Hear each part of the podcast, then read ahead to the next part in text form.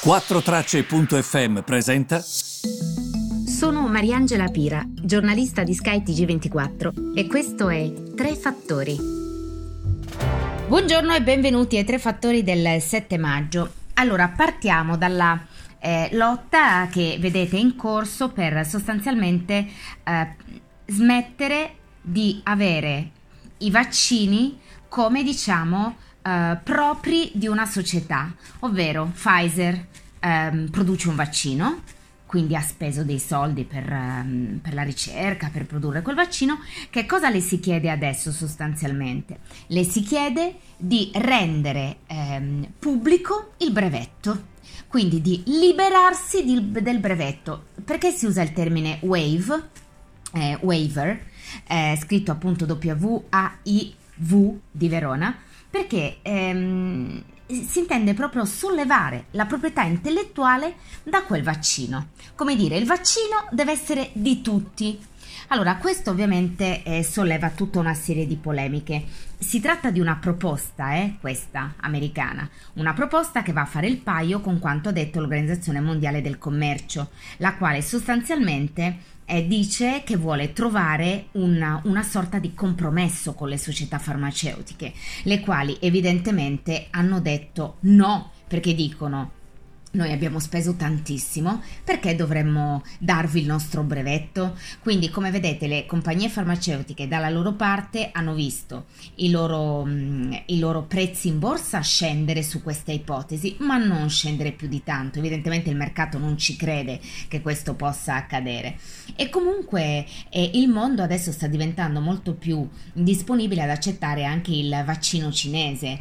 Um, Addirittura, ehm, come dire, anche gli Stati Uniti potrebbero posizionarsi come un acquirente di questo vaccino. E, ehm, la situazione è molto complicata, si potrebbe trovare un compromesso, magari questa potrebbe essere la classica situazione in cui ehm, nel momento in cui eh, c'è ehm, la possibilità che anche solo si discuta di una cosa del genere con le case farmaceutiche, non ti daranno il vaccino, non ti daranno il brevetto gratis, però magari si può trovare un compromesso. Faccio un esempio, una politica di solidarietà nei confronti di questi paesi. Noi li paghiamo di più e loro cedono i vaccini ai paesi terzi. Vedremo. Quello che io credo è che ehm, qui si tratta di 150 milioni di vittime. Questo è un motivo valido per prendere una decisione del genere, perché altrimenti io in questo momento direi alla compagnia farmaceutica di che cosa stiamo parlando? Brevetto del vaccino e 150 milioni di morti? Cioè stiamo mettendo in relazione le due cose? Bisogna scegliere tra i due?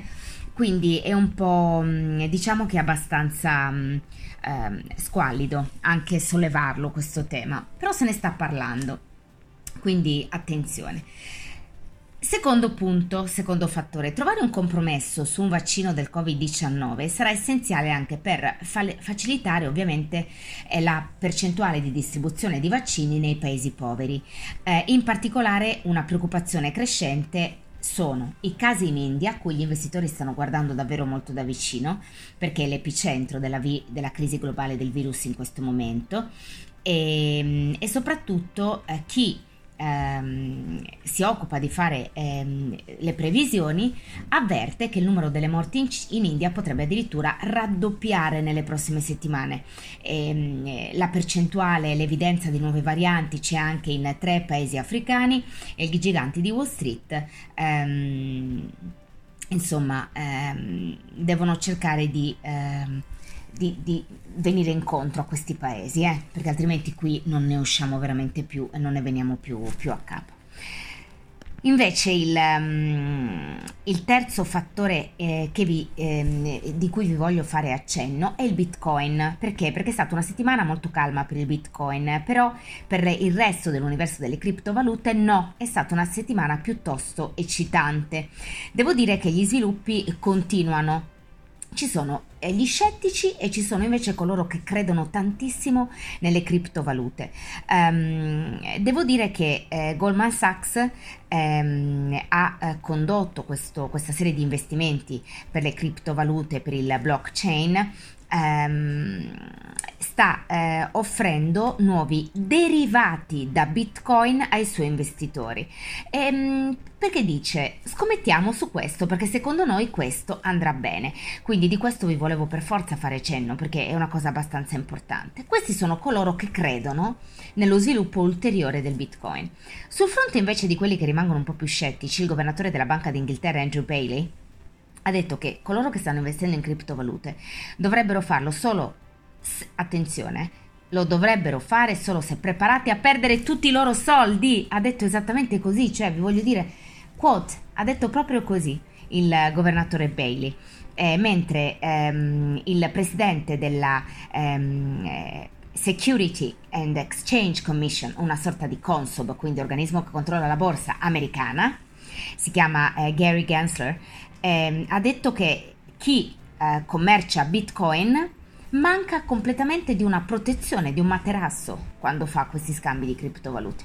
Quindi, come dire, non proprio ottimisti. Certo che a non essere ottimista è l'establishment, quindi bisogna fare anche molta attenzione a questo, fare attenzione a chi è eh, pessimista evidentemente.